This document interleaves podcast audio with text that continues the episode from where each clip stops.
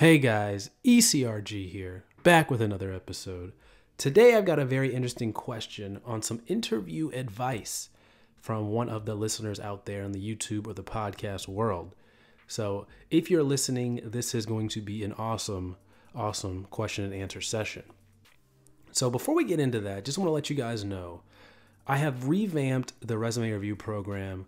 We have new offerings, and we've even added another one with a LinkedIn page review. Now, as you guys know, LinkedIn is incredibly powerful for getting a job in the clinical research industry. You connect with recruiters time after time, and they send you in mail all the time, letting them know which jobs they're recruiting for. So you can refer a friend and potentially make some extra money, or you can look for jobs for yourself that way too. So I am offering that as another service that we do offer here with Elite Clinical Research Group. So if you're interested, email eliteclinicalgroup@gmail.com. Of course, that's in the description on both the YouTube channel and the podcast. So let's go ahead and get into this question. Good afternoon, ECRG. I wanted to reach out to you for some advice on a job interview. A little bit about myself. I'm a master's graduate from India. I have 2 years of experience working for a CRO in India. So for those that are new, CRO stands for Contract Research Organization. And these are the people that hire monitors, project managers, etc. All the positions that you guys are interested in, these companies hire them. And also, I just want to interject a little bit here too. A lot of people from India have been asking about how to get jobs, how to get experience, etc.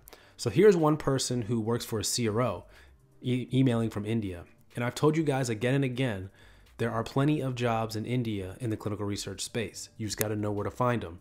Indeed is a good place to start. So plenty of the big name CROs are there in India. So just wanted to throw that out there. So she said, I have 2 years of experience working for a CRO in India 8 years back. So that was 8 years ago she has CRO experience. So imagine what India is like now when it comes to clinical research. I do not have experience in monitoring or coordinating yet. I have worked in bioanalytics, where we analyze the clinical samples from for research subjects and interpret the results. I live in the States right now. I have a job interview tomorrow at a local CRO for a research coordinator position. Even though I don't have the experience, I do have a pretty good knowledge about clinical trials and GCP. But I kind of have some difficulty preparing myself for the interview. It would be great if you could give some advice. Thank you in advance. So this is a great question. And I wanted to throw that bit out there about India, because I get a lot of questions from India talking about there's no opportunities and should I move to here, should I move there? Guys, you can stay right there in India and have a good clinical research career and get some experience first, because that's really what you need. And once you get some experience, then you can move to the States or Canada or UK.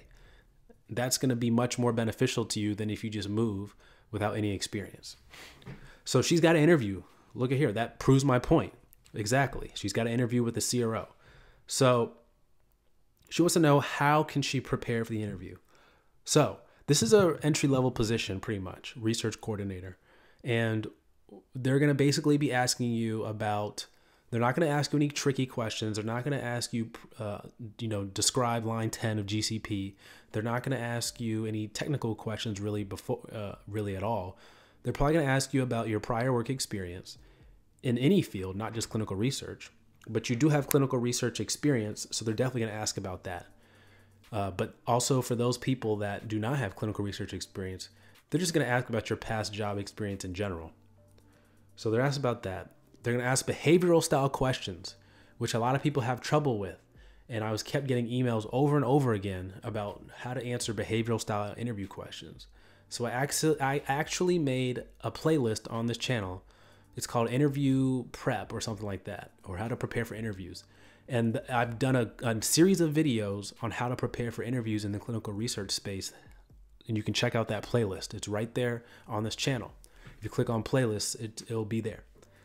But for those that want more hands-on, grilling, you will be over-prepared for the interview when I'm done with you. That interview will be so easy when I'm done with you. I do offer interview prep, one-on-one sessions, 30 minutes, an hour, up to an hour and a half. So there is that too. You can email me eliteclinicalgroup@gmail.com there. But people typically have a big issue with behavioral style interview questions, and that's what clinical research, there's a lot of. So what I would do is prepare, try and prepare some scenarios in your head about past experience, you know, time you did a good job, times that you experienced conflict, times you worked with someone who, you know, micromanaged you, times you worked with someone who didn't really manage you at all, and if you got your work done, you know, times that you, you know, you messed up and had to apologize, you know, different scenarios like that. You want to think about those in your head before the interview, and you definitely want to be able to speak to those when you are interviewing, in fact. So that's what I would recommend. As far as other preparation, make sure you review your resume. Make sure you have a couple resumes with you, you bring with you, just in case the people that you're interviewing with do not have a copy on you, on them. And then of course, at the end, you want to prepare thank you notes. So my rule of thumb is if you're applying within the company, you can send a mail, you can do a handwritten note, or if you happen to know the address, if it's a small company and it'll be easy to get to them, you can do a handwritten note also. But most common is email, and it can be difficult getting people's emails sometimes too. So I talk about that in my interview prep one-on-one sessions, how you get people's emails without particularly asking them or without coming off as weird for wanting that information. But that's my recommendations for you. They shouldn't be asking any tricky questions or anything like that. You should be able to get in there and nail the interview, especially with your past experience. So I hope this was helpful. If you have any questions that you want answered, email me eliteclinicalgroup@gmail.com. Take care.